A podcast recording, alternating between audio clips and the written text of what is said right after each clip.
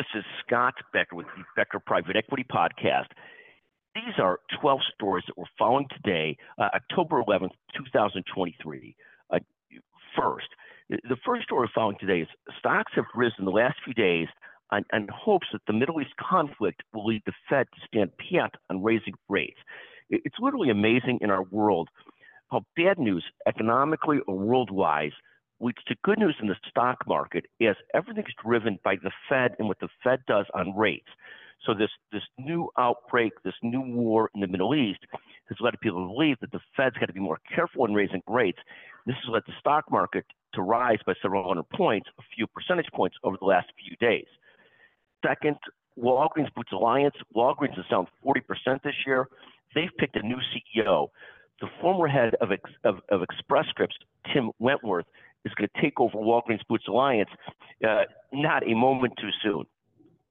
Third, one of the fascinating issues about Ozempic and the weight loss drugs is how many sprawling impacts they could have on so many other things.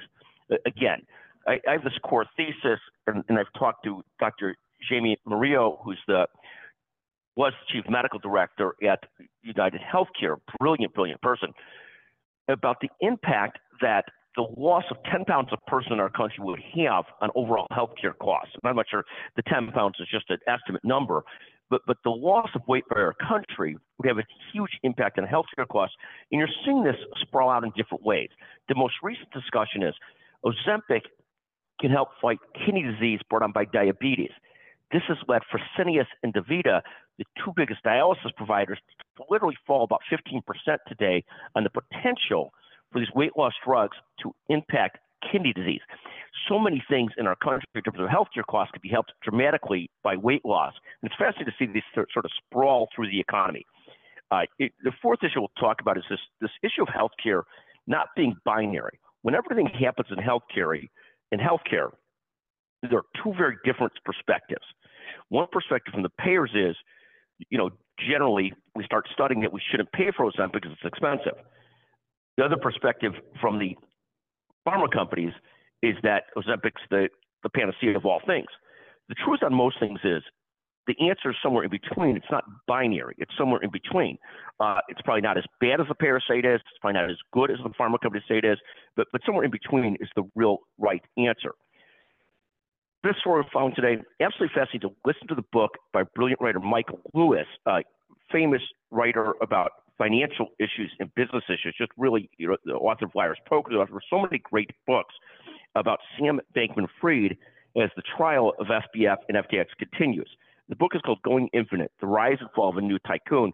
But, but really great to great to watch. The, the sixth story we're watching today is a great piece in the Wall Street Journal, which I was thrilled to see was a nonpartisan piece. Essentially says, "Wake up, Washington." It, it calls for a bipartisan effort to strengthen the U.S. military to help deter the increase in regional wars uh, across the world. Ultimately, the best defense we probably have is a very strong U.S. economically and militarily to sort of hold down challenges in the world. Harder and harder in a world that's gotten flatter and flatter. Now, also thrilled yesterday to see President Biden speak out strongly on behalf of Israel's right to defend itself. Seventh we're following today. Great to see Derek Fish and Mark Plum, the CEO of Next Realty, pick up a much needed victory. It's been a while since they've had that good a victory. Eighth, thrilled to see the Becker Private Equity podcast ranked number one in the country yesterday and in the Apple Business News rankings.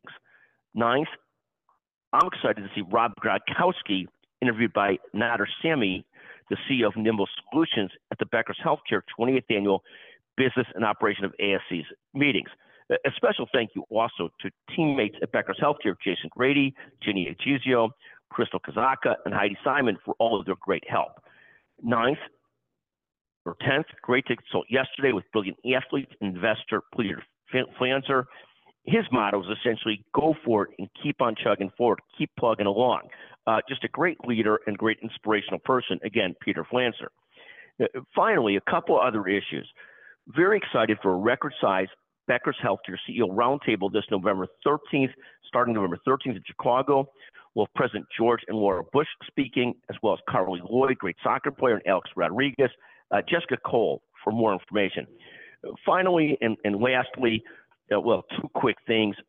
great to visit with Oliver Keown, Dr. Oliver Keown, who runs Intuitive Ventures, the venture capital arm of Intuitive. Just incredibly brilliant people in Intuitive who, who founded, started the Da Vinci robot, and have become the worldwide leader in robotic surgery. And we asked, thanks to Richard Wones and Missy Wones, I'm thrilled to give a keynote talk at the Masimo Spine Summit next year. Uh, a real honor, and thank you very much. Again, those are 12 of the stories we're following today. Fascinating week in the markets, incredibly devastating, challenging situation in the Middle East, incredibly challenging, devastating in Ukraine and Russia. What a mess of a world. And, and, and the greatest defense is probably the U.S. staying as strong and engaged in the world as possible. Thank you for listening to the Becker Private Equity Podcast.